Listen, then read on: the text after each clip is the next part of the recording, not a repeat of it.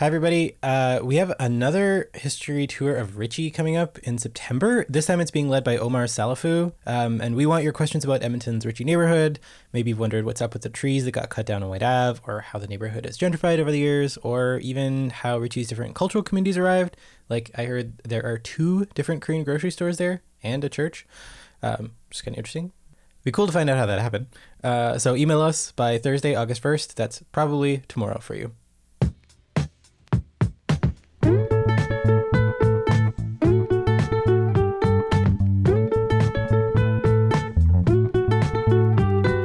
I'm Chris Chang-Yen Phillips, and this is Let's Find Out, a podcast about the history of Edmonton, Alberta, or Amiskwichi Wiskahigan on Treaty 6 territory. We take questions from curious Edmontonians about local history, and then we find out the answers together. Let's Find Out is a proud member of the Alberta Podcast Network, powered by ATB. And this episode, I have here beside me in studio our producer, Trevor Chow Fraser. Hi, how are you doing? So, Trevor, this episode, I finally let my mom ask a question. Good idea, bad idea? Uh, well, why wouldn't you let your mom ask a question before? That's so mean. I was concerned about nepotism. You know, I had a, a job with the city, so I now that I don't have that job, I now I don't care. Mm-hmm. Okay, yeah. So your mom submitted a question at our live show a few months ago, where we invited questions about how humans and nature shape each other here in Edmonton. She asked a question about climate change and farming. Yeah, I, uh, she wanted to know about whether climate change might end up being a good thing for agriculture in this region. If compared to where things have been historically, it's going to be even easier to grow food here. Be, be, because she wants the planet to melt? That's actually, no, you might think that, no, but that's actually not the reason. uh, she usually uh, lives in Calgary, so I called her up to talk about where her question actually came from. Okay, Mom, I am having tea and I am drinking out of a travel mug that mm-hmm. has a it's got a bean who was wearing a bandana and a cowboy hat. Mm-hmm. Can you tell me the story behind this bean? Oh, that's Mr. Pinto McBean. He is the uh, mascot for the town of Bow Island in uh, southern Alberta. And that mug uh, was made by the the folks in the town to celebrate a very special anniversary for the town. I cannot remember if it was like 100th year anniversary or something like that, but um, somebody from Pixar had designed it for them. It's pretty cute, isn't it? Yeah, it's like a rootin' tootin' little pinto bean. Mm-hmm. Actually, I guess I don't remember if this mug is mine or yours. Did did am I just using this or is this my mug? I don't remember giving you a mug. Mm. But as with all children, they seem to think that anything that their parents is also theirs. So you you're more than welcome to use it. okay, how did you acquire? Why is why do you have this? Well, I used to uh, visit the town of Bow Island a long time ago when I worked in the wind power industry, and um, we were evaluating a project in that area, and um, so we had many discussions with the town council, and um, they were getting ready to sell these mugs. They weren't actually ready for sale yet, but I convinced them that it'd be really cool if they gave me some or or sold me some ahead of schedule. So that's how I ended up with some. I got some for my whole team. That's great. Mm-hmm. So you so you've been working in climate change related stuff for a long time.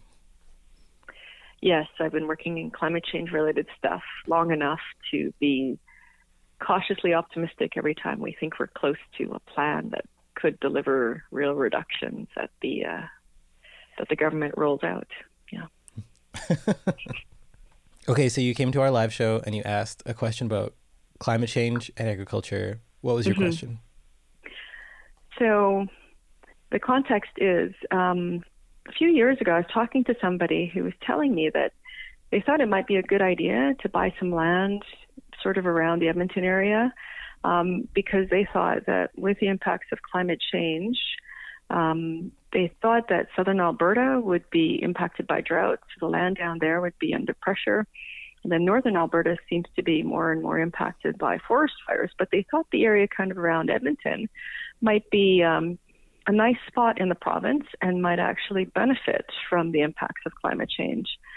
And so that, that got me wondering too, like, is that possible? Like, do we know? Do we understand? But I don't know where to go to get the answer. All right. Well, let's find out. Excellent. Dude, your mom's so cool. What did you find out about her question? Well, hold tight. I'll tell you. But first, we got to hear about Taproot. Okay, so a quick word about Taproot Edmonton. Um, I'm here with Troy, Troy Pavlek. Hi, I'm Troy. You and I both make podcasts supported by a local journalism initiative called Taproot Edmonton. What's your show called? Speaking municipally, Kind of a municipal affairs. yeah, everything to do with council. What's one thing you've gotten to do on Speaking Municipally, um, or one thing you've gotten away with that nobody else in the city is doing? I'll say I drove a 40 foot ETS bus last week because I'm a co host of Speaking Municipally, so that's fun. Uh, it was the ETS transit competition. So every year, ETS, they have media people and councillors drive 40 foot buses through a pylon obstacle course. I placed number three of all the media people. Um, Andrew Knack placed first on councillors. He was heckling me from the sidelines. So that was an interesting thing that I got to do because I heckle councillors every week. To uh, support Taproot Edmonton, to read all the great stuff, to listen to all the podcasts, go to taprootedmonton.ca. Okay, we're back. So, okay, so usually you and I are the one. So we we find the guests, we chase them. Correct. Yeah. Sometimes you pay me for that. But in this case, that's not what happened. No, because your mom was like hot on the tail of, an, of someone that she wanted to talk to. She she informed us. Oh yeah, I've I found someone, and oh yeah, I've also already spoken to her. She's interested in being on the show. Before I even got a chance to look at this person's like LinkedIn profile. You met, yes. We've met. Yeah, uh, we go way back to thirty seconds ago. Yeah. Have you met in person or No, just we on the talked phone? on the phone. Okay. Um, my name's Karen Haugen-Kozyra, born and raised in Edmonton. Um, and uh, right now, I'm the president of my own company called Viresco Solutions. Um, but over the years, I've been lucky enough to stay in the same area, um, working in government, private sector, not for profit, um, in the area of climate change and mitigation. How do we how do we find ways to slow down climate change in more of the biological, land-based agricultural sectors? That's what we mean when we say mitigation is like trying to slow greenhouse gas emissions. Exactly, exactly. And many of the, the things that we can do in agriculture have both mitigation, meaning slow down, but also adapt, because we really are probably going to have to learn how to adapt more so than slow it down. How do you and my mom know each other?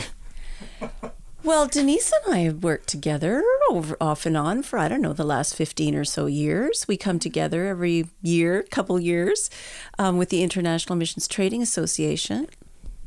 And I will just say that anytime you talk about climate change and the agriculture industry in Canada, everybody points to Karen as the expert on this.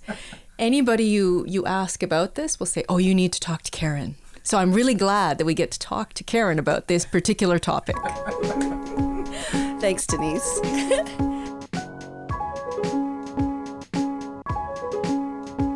Can you give us an example of the climate change scenarios that farmers in our area are kind of planning for? Well, you know, it's funny because um, working at the Department of Agriculture, we would go out and do interviews and, and focus groups with farmers. And even though that the rural community may not believe that we're having an effect on the planet, they know that the climate is changing significantly. And so addressing climate change risks is very much on their mind.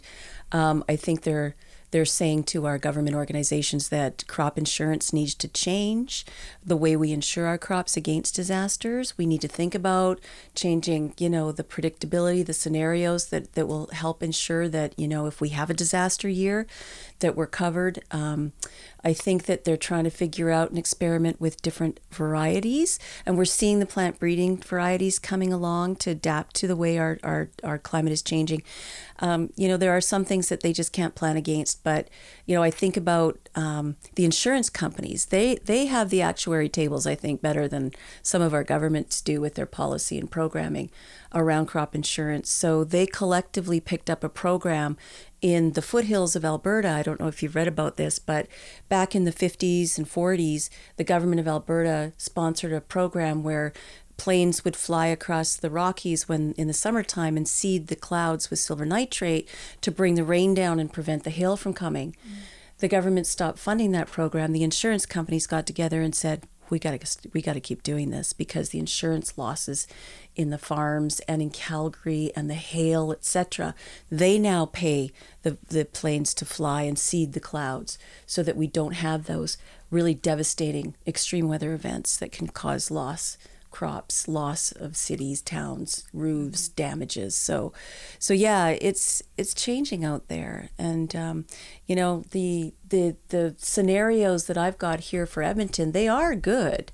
I mean, generally speaking, um, when we look at the past changes in Alberta's climate, we have seen the corn heat units, in other words, how many heat units is required to produce corn, in the last 100 years extend north by 200 to 300 kilometers.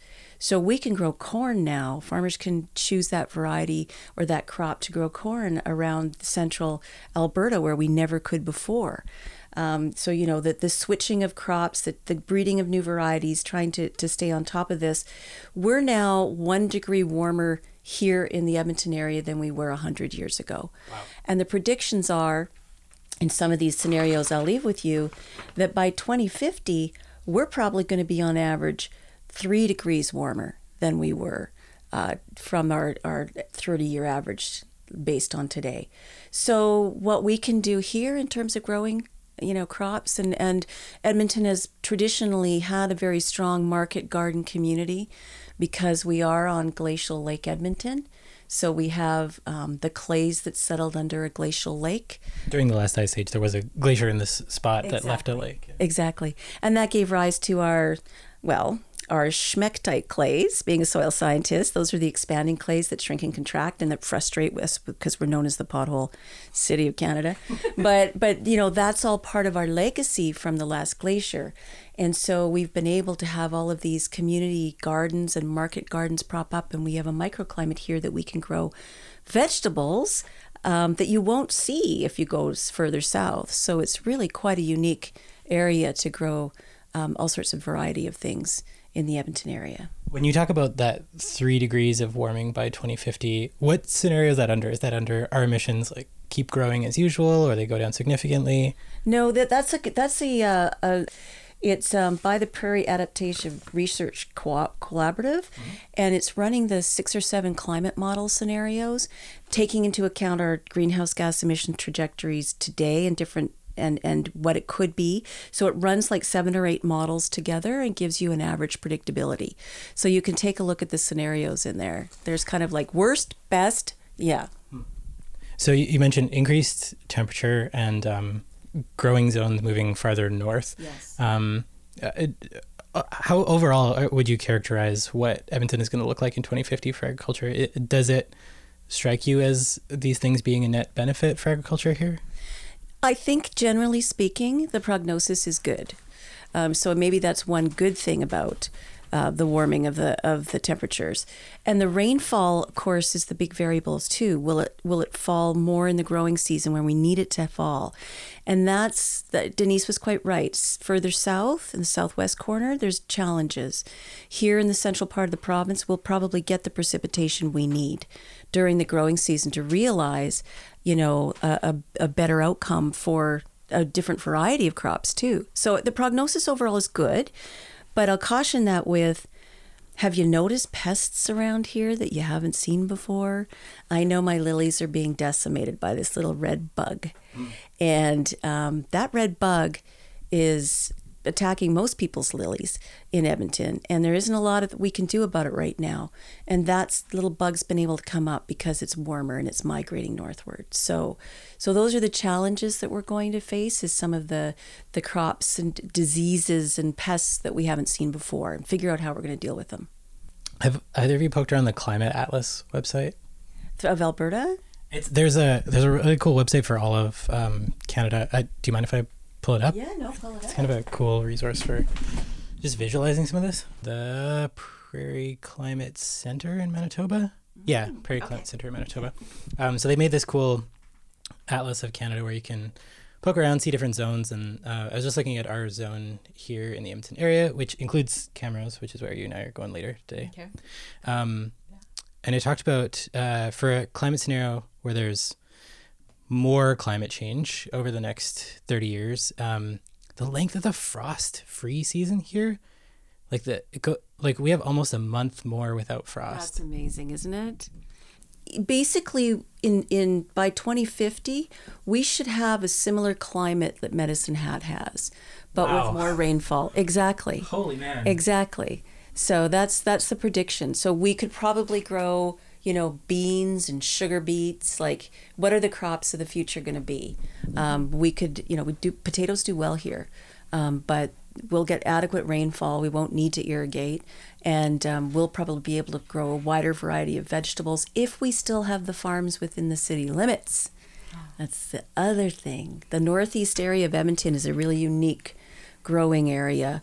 So Zaychuk Farms, Holes, um, the Visser Farms, all those ones I've been talking about, you know, the, they they just have an incredible ability to, um, you know, supply our city with vegetables, and to continue doing that, you know, we, we need to help protect, I think, those those farms within the city limits. And I just might do a plug for Doug Visser, who right now is trying to raise funding on a crowdsource page for a conservation easement to preserve 233 acres of his market garden farm um, for ever to be able to grow vegetables and be that unique microclimate growing zone that, that's out there.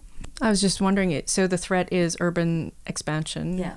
into these prime agricultural areas. Yeah, well, they've been annexed. They're within the city limits, and there have been lots of efforts over the years to preserve those market gardens for the unique qualities that they have. And like, why? What? What? What? What makes you feel like you have an emotional stake in that fight? Well, because I used to work in the Department of Agriculture and Forestry on land use, and was very much involved with his his uncle and his father, and a lot of the people there who were trying to stop the annexation and keep their their market gardens and that area alive. So I was directly involved with it back when I was in the Department of Agriculture. And so yes, I do have a soft spot in there. And actually researching for this this um, podcast, Chris, I went on to the site and my company donated five hundred dollars towards the conservation easement. They're trying to raise money to keep that, and I think they want fifteen thousand dollars. So. Yeah, so I thought, damn, that's great. I'm going to do it. It's an interesting little corner of the world that farming can be both so affected by climate change and have an impact on keeping it to a minimum. Yeah. Well, and, and your mom, the nature based solutions manager for Shell, which is an awesome title to have. I mean, Shell's recognized that if we can, you know, there aren't many sectors of the world that, while they're producing food, can suck produced um, carbon dioxide out of the atmosphere through plants and photosynthesis and build soil organic carbon or trees doing the same thing as they grow and, and sequester carbon. And so that how we mobilize that that that sink, if you will, sinking that CO2 into the soils and into the trees is so important. And we call that building the biological bridge until we can actually transition our energy sources so they're no longer emitting fossil fuels. Mm-hmm. Yes, thank you. I, I won't go too much into that, but I think that nature has um, um, a really significant part to play in how we, we try to mitigate um, the CO2 in the atmosphere. Yes, Definitely. I don't want to leave people with the the the impression that we're going to be okay because as Karen said I think that you know with the extremes even though on average we're going to be better off the extremes are going to be in some cases pretty devastating. So I think we need to keep that in mind. And I, I maybe just close with um, opportunities and risks.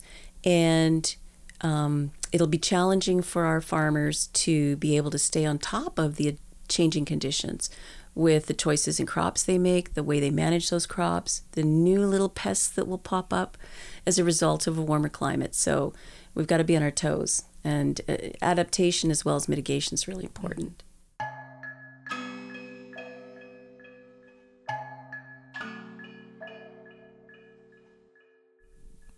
So, Trevor, thoughts?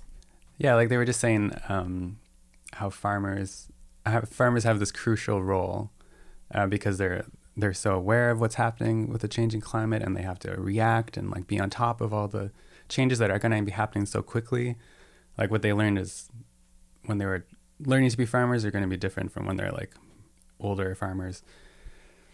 Um, I guess I was I was I was surprised. I guess maybe when she talked earlier about how aware farmers are of climate changing, because we think of farmers as like a conservative constituency, Mm. and people who would align with like governments that are not taking action on climate. So I, that kind of jumped out at me. I was surprised.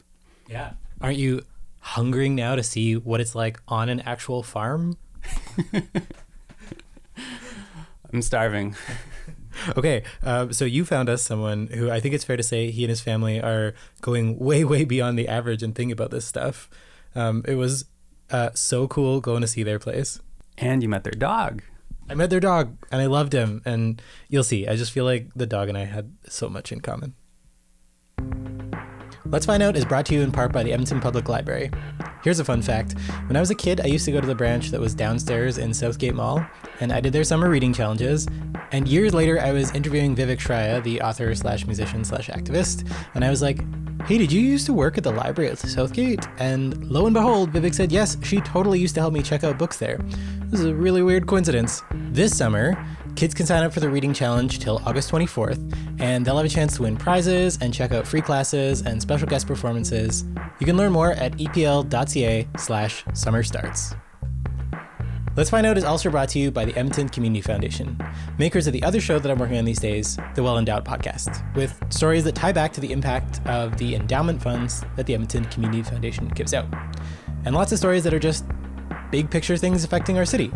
Stories about pot legalization and arts funding and history.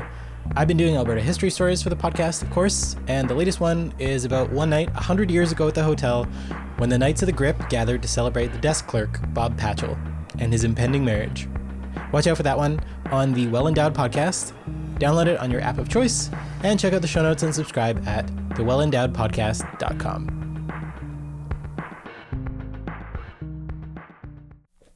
Okay, we're back. So, yeah, I wanted to help Chris find out how an actual farmer in the Edmonton area is prepping for climate change. And so I asked around uh, the University of Alberta and I got a hot tip for this young farmer named Dakota Cohen. Um, basically, all I really knew is that he's really into permaculture. But, you know, when I think of permaculture, I think of uh, the little tiny block at the corner of your neighborhood that's uh, doing like urban gardening in a permaculture way. But this guy has a 250 acre farm and it's all into permaculture. So I thought that's pretty unique. I want to know more. Um, so my mom and I drove out from Edmonton to visit Cohen Farm. Uh, it's south of Hay Lakes. It's about an hour and a half drive south to actually visit the farm. Um, maybe a touch outside the Edmonton microclimate with our special glacial soils, but close enough to be good data, I think. And uh, Trevor, can you guess what game my mom and I played on the drive down? Let me think. Games that Chris plays in the car. Moo Moo Cow? Cow Cow Moo? Cow cow. I feel like that might almost be two cow cows. Yeah, it's uh, two cow cows. okay, we can split that one. Uh, so we drive past all these fields of canola and cow pastures, and then we turn off onto this gravel road and see a very different property. The first thing you notice is there are a lot of trees. It almost looks cooler, like physically cooler, like a couple degrees temperature drop from the canola fields across the road. And we also noticed a yellow sign on a post that said in big, bold letters, Please do not spray between signs, sensitive vegetation nearby. So you can tell right away, Dakota and his parents are definitely not running your average farm. Hi, I'm Chris.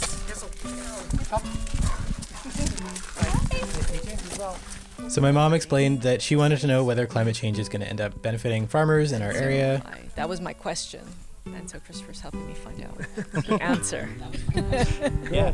Um, yeah. So my producer Trevor, he, uh, he'd read about uh, some of the stuff you're doing out here, and it sounded like you uh, were already thinking a lot about um, climate scenarios. So Yeah. we're excited to see kind of some of what you do. Yeah, absolutely.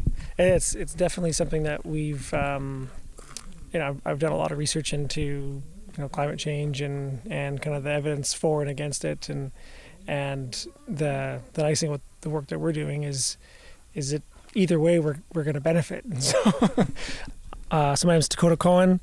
Uh, I farm on uh, 250 acres with my parents, Michael and Laura, out near Ferintosh, Alberta. I'm a second generation organic farmer, fifth generation farmer in this area, and all I've ever wanted to do is be a farmer. Really? Yeah, that's all I've ever wanted to do. Since the time I could walk, I just followed my dad around doing chores all day long, and uh, and now I'm basically living the dream. So Do you have siblings? I'm the youngest of six kids. Did they also have the stream? They did not, which makes it really easy for me. I don't have to fight anybody for it. So, yeah, no, it's just it's just me and mom and dad on the farm. We yeah we raise grass-fed beef, milk-fed pork, uh, pasture-raised eggs. We grow most of our own food. Uh, we're starting to diversify into kind of perennial fruit and nut crops, things like berries, hazelnuts, apples, plums, pears, and uh, our kind of whole goal on the farm is to try to produce the most nutrient dense food possible and but to do that in a way that is good for um, the planet good for other people and will allow future generations to do the same thing So at this point, I could not concentrate because Dakota's big friendly dog was rubbing his face in the driveway gravel. I am totally enchanted by your dog, Caslo. What? Is this a scratch? What's Ye- happening? yeah he's he has allergies Aw. he's uh he's allergic to basically out outdoors we gave him a gave him a blood test a couple years ago to figure out what he was allergic to and it was like everything Aw. So we we give him kind of allergy medication and stuff, but it doesn't seem to help. He just he's just always itchy and I get allergies too, Caslo. yeah. I'm also super allergic to dogs, so I don't know if I sympathize or if I'm like, ha, now you know. Dakota explained that he sees uh, two approaches in farming, basically controlling and manipulating natural systems or partnering and working with them. And he thinks that only the second one has a future. So, what is the ecosystem you're trying to create out here? Like, what are the characteristics of that ecosystem? What does it support? Good question. Yeah, great question. The simple kind of question that we asked ourselves is what does our land want to be? And if we so if we were to walk away from our land and do nothing and and you know basically not have any human involvement whatsoever in you know 100 years or so what it would evolve into would be called an aspen parkland biome. That's the area that we're in.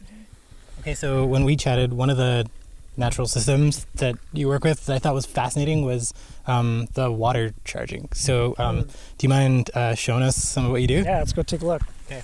He walked us over to a pond by the road, and Caslo followed, of course. In our area, uh, we get less rain than the Sahara Desert. What?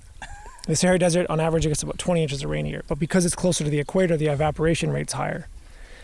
So, uh, so we, we only get about 12 inches of rain a year on average, and uh, in some years it's far less. We've had as low as two inches of rain in a in a growing season, which is. And last year we had one of the worst droughts in 20 years in our county. But we also, funny enough, we also had the worst flooding in 20 years in our county within the same year, and which is I think the um, this is probably more more what we're going to see is we're not going to see like a climate change. We're going to see climate variability, vari- variability, and uh, and there's going to be a huge oscillation between the windiest day to the calmest day to the sunniest day, the the, the cloudiest day, and you're going to see them back to back, and um, which which our, our only option to dealing with that variability is is um, the ability to adapt to it, essentially, and um, so anyways coming back to water now the in our area water is our is our uh, weak link our limiting factor. And or it was you know six years ago when when uh, we started thinking about our farm kind of through this this lens of, an, of an ecosystem.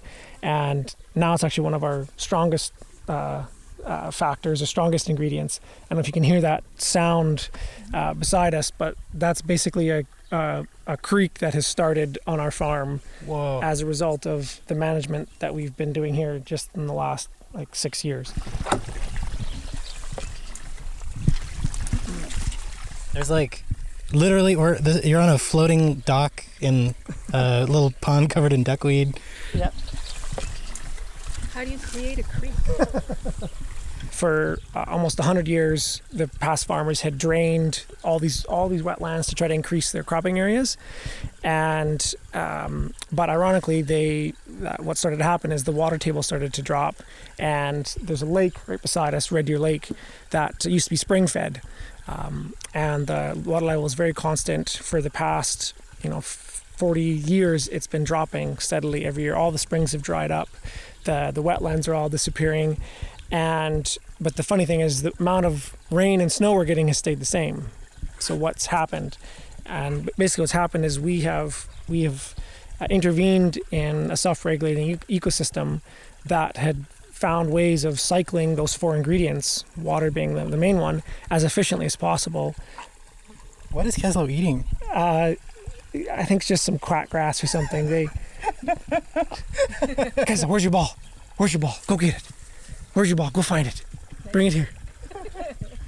Anyway, so almost 50% of our precipitation comes from snow.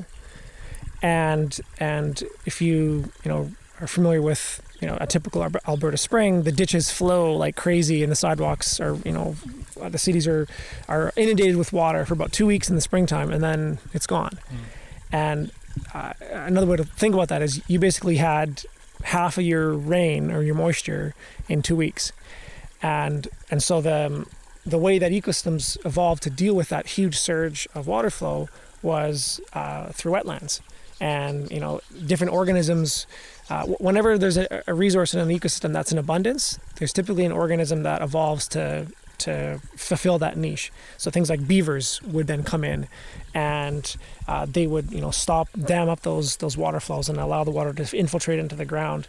And there's a great book called e- eager beaver uh, that was just published a couple years ago that documented just the extent that beavers, uh, uh, th- their role in kind of shaping the North American ecosystem, and it, absolutely amazing book to think about the the scale that this you know animal that is you know 30 to 40 pounds had in basically. Uh, creating the entire watersheds in uh, and that that's not even the, the giant beavers that were you know hundreds of pounds so um, So you so you cons- you hired a bunch of beavers? Uh, actually, no. The, um, th- there, but there did used to be beavers on this farm. There are uh, there are old stands of trees that still have kind of beaver marks in them. what? Cool. Um, but uh, we, we haven't yet had beavers come back. But that was the first step, is just trying to s- slow down water, and we're doing that through various ways. One of them is by by actually putting wet, riparian areas back and fencing them off fr- from our livestock. Uh, otherwise, is, is putting in dams to hold more water back. We're also using a, a technique called swales, which are essentially a wetland on contour. It's just picture like a ditch that's just like a long, curvy wetland. The funny story about this is, is when my dad was my age, um, he before he bought the land, he knew the, the farmer who owned this land, and, and all the wetlands weren't quite gone yet.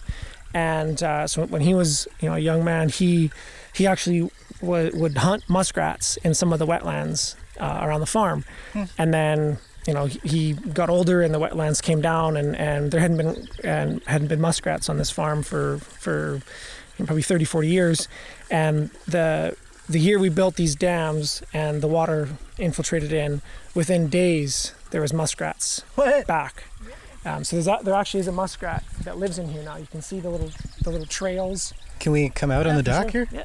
So you can see the little trails through the duckweed. Um, though that's that's the pattern that the the muskrat makes as he, as he kind of swims around. So I'm not sure where his den is, but um, we've had a muskrat. Is this amazing? They went from a plummeting water table to a climate-proof farm for drought just by building some dams and swales, and now they're getting muskrats back. It, it, it really sounds amazing. so, but but all this water storage, is it like working out financially for them? My mom asked the same thing. Anytime there's a, there's an excess energy source in a, in a an ecosystem, there's usually an organism that that uh, will come into the ecosystem to uh, take advantage of that uh, that resource, that niche. Dakota is um, using a net to grab some duckweed up from the pond surface. Yeah. So this this is a plant called duckweed. The Latin name is Lemna minor, and this plant is uh, has more protein than soybeans. This um, this plant, I, I just I threw a handful of this into the into this water body a couple years ago, and the um, within you know a few days it had covered the entire surface. And I thought, oh, that's that's kind of neat. Because and the reason I threw it in because it, it looked nice. It was on another pond, and and you know, one of the reasons we built this pond was for uh, you know aesthetic reasons as well as for fire suppression and to also build the road beside us here. But uh, when I threw it into the pond, it was purely for aesthetic reasons. But then once it took over the pond, I came out one day and I noticed the chickens were eating it. And I thought that's really interesting. I, I wonder why. And I just grabbed some and threw it on the ground, and they just went crazy for it. Wow. And so then I harvested a whole bunch, and and they ate like a whole five gallon bucket. And I thought, oh, that's that's really interesting. I wonder what I knew it was called duckweed, but I didn't know, you know, what its Latin name was, where it came from, anything about it. So I started to do some research on it. Turns out that it has more protein than soy. Uh, it doubles uh, within 24 hours in the right conditions. So basically, these are all these are all individual plants. We're looking And- at little, like almost like half the size of a lentil kind of green thing. Yeah, and and they have these little rootlets that float down into the water, and they basically pull nutrients out of the water, and they use that to grow on, and um, so you can grow literally thousands of pounds of biomass per acre, constantly, and with nothing more than basically warm, nutrient-rich water. And, and every livestock animal can eat it. So cows, pigs, chickens can eat it. Uh, protein is actually one of the biggest limiting uh, resources in in kind of agriculture, uh, which is why soy is, is such a heavily relied upon feed. Like it's in everything. So, what does it taste like? I've never eaten it myself. Is it okay to eat? um, I wouldn't eat it at this pond because it's it, there's quite a lot of quite a lot of nutrients in it, and there's also as you as you can see there's there's a lot of other organisms that live in Yeah. it. So I mean there's there's things like freshwater shrimp, there's water scorpions, those red dots are eggs. There's a little worm there. There's you know snails. There's just uh, There's a whole ecosystem. whole ecosystem that lives lives within this one plant. This was just two scoops with the net. Yeah, Just to sum up, like how much So water storage you have on we- farm now? we have about uh, five acres of dams.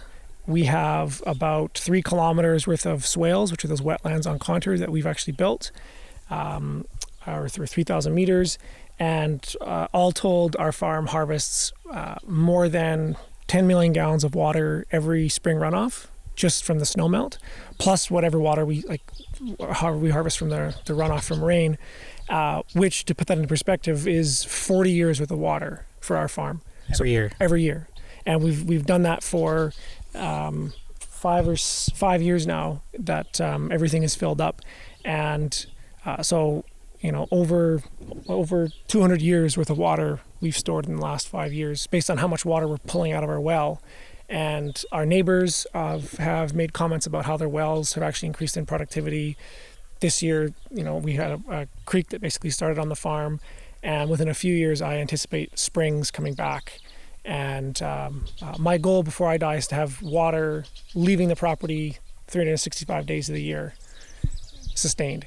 and um, and I, I think actually, I I thought it was going to take my whole life to do that, and I think I, in three or four more years, we could probably wrap that up. I, no, you- you'll have to add something new to your list. yeah. Um, so we can we can go over and, and check out some of other stuff, and I'll take some of this duckweed with us. Cool. And show you guys how much the chickens love it. Hey guys. We walked up to this pen area where the chickens and the pigs were. So to go back to how do you think climate change is going to impact farming?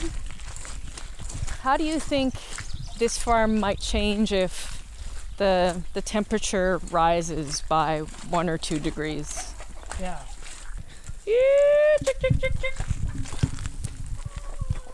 There is a small stampede of chickens.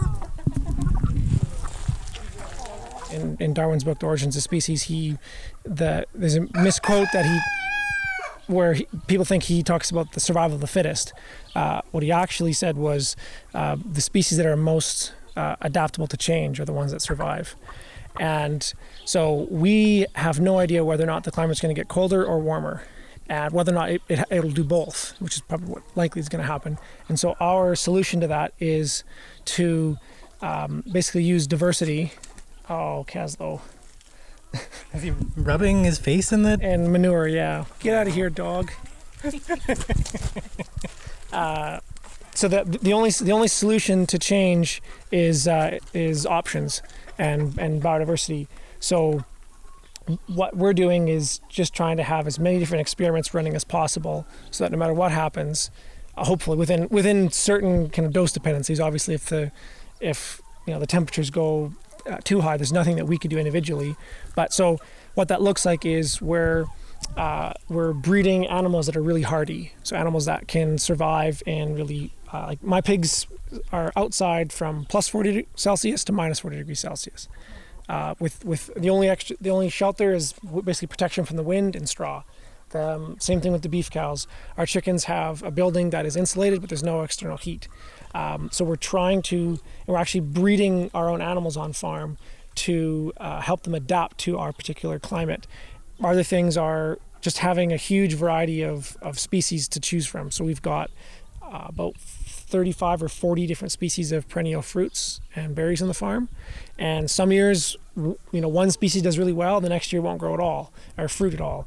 Uh, last year was a really great year for haskaps or honeyberries. This year I, I picked like two, but uh, um, I'm getting a lot of red currants and black currants and apples this year, whereas I didn't get any last year. And and the, last year was one of the worst droughts in 20 years. This year it's we've had lots of moisture. So um, having those options, which is the same within an ecosystem, uh, has has evolved to adapt to changes, is just biodiversity.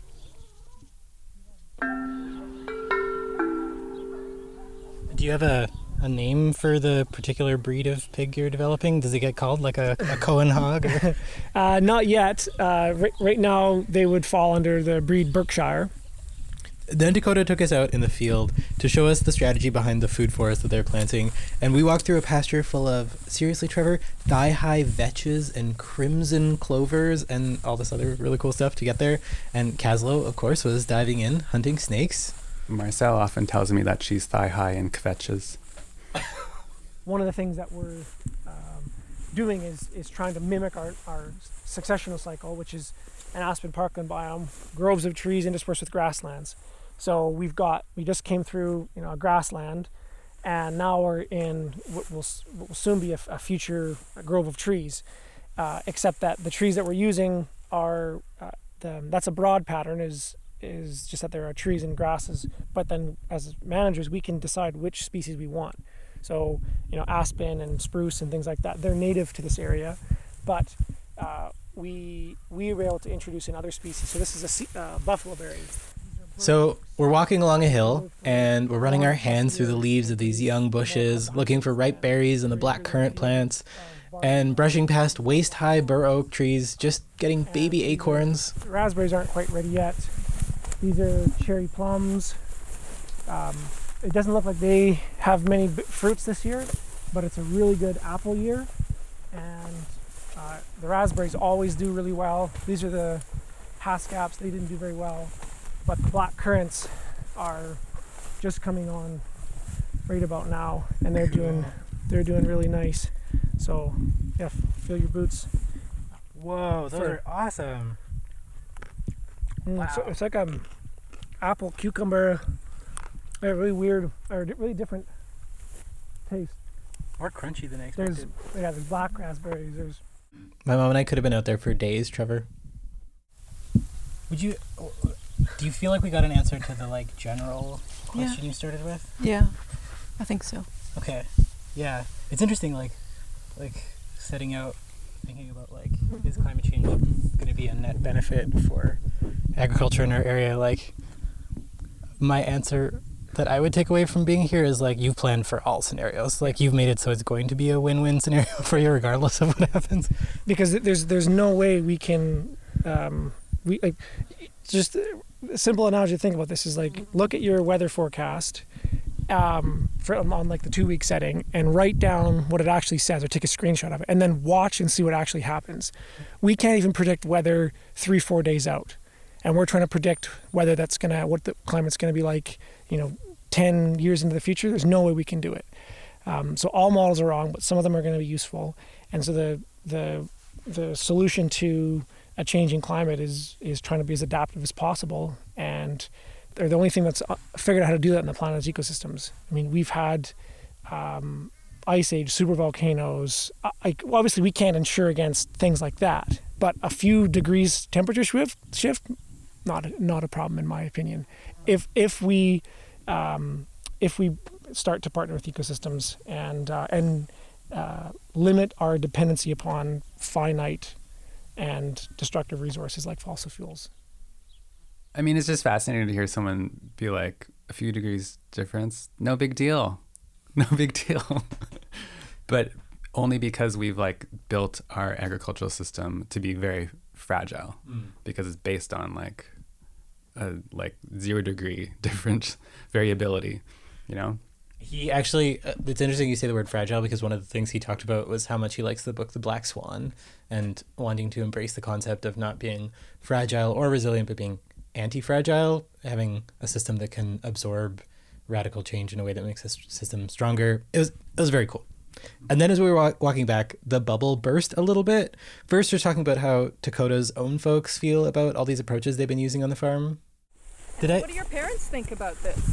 Oh, they, they were doing it before I was even born. Really? Yeah, yeah, they made the transition to organics 30, 31 years ago in 1988. So What did their parents think of it? uh, they didn't like it. There's still um, call it a stigma around this kind of farming because you know there's all these silly arguments that well this kind of farming could never feed the world.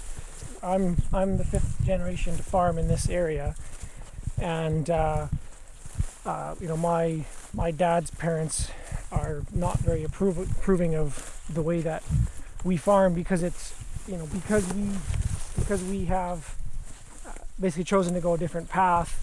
Um, we've you know basically um, said that what we thought. There's another snake. Um, you know, it's, it's They feel like it's a value judgment on their yeah, life. It's, it's a value judgment against what they were doing, which I mean, i- in a certain way, it is. But but uh, I also believe that that you know most people are are genuinely good people, and they're just doing the best they can with the tools they have available to them.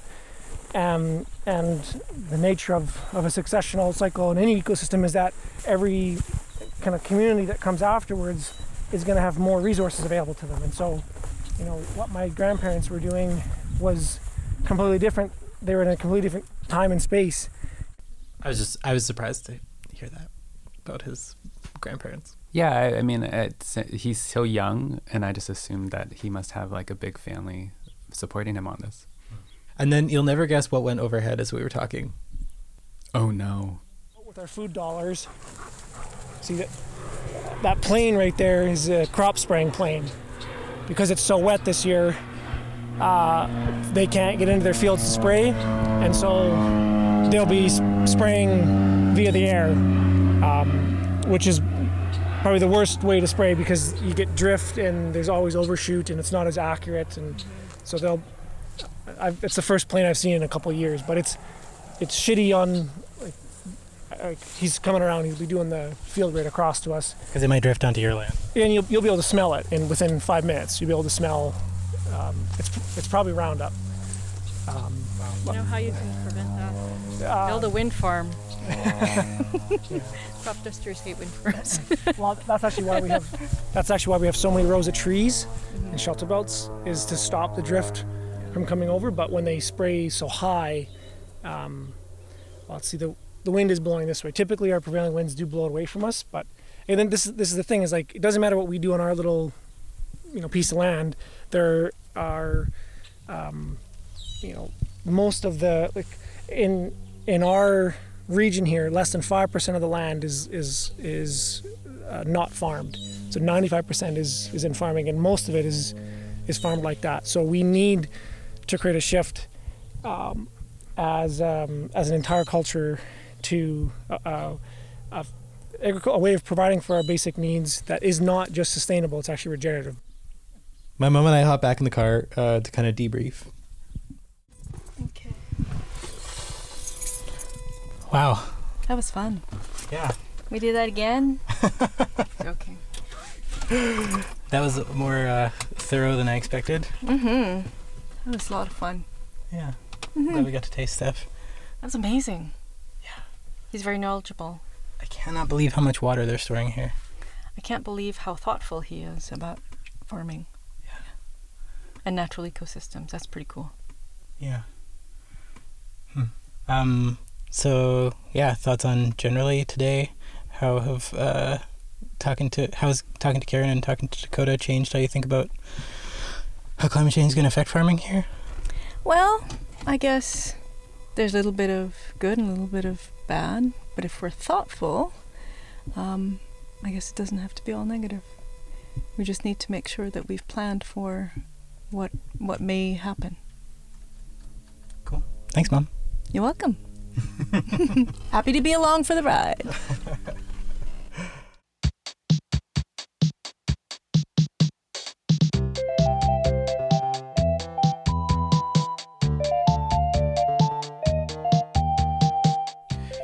Thanks for listening. Let's Find Out is produced by Trevor Chow Fraser and me, Chris Chang-Yen Phillips. Let us know what you think.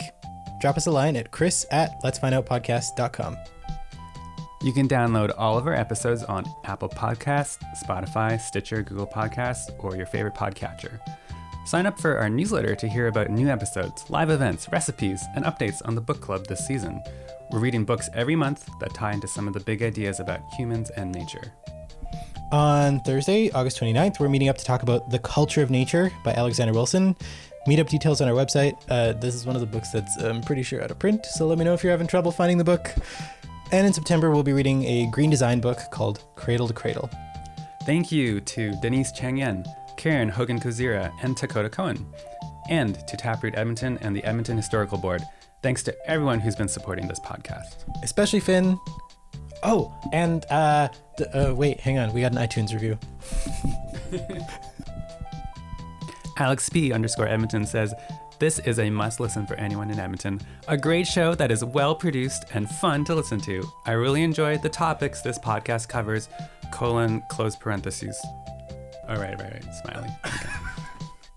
Original music for this podcast is by the electrically lovely human being, Doug Hoyer. Until next time, keep your questions coming.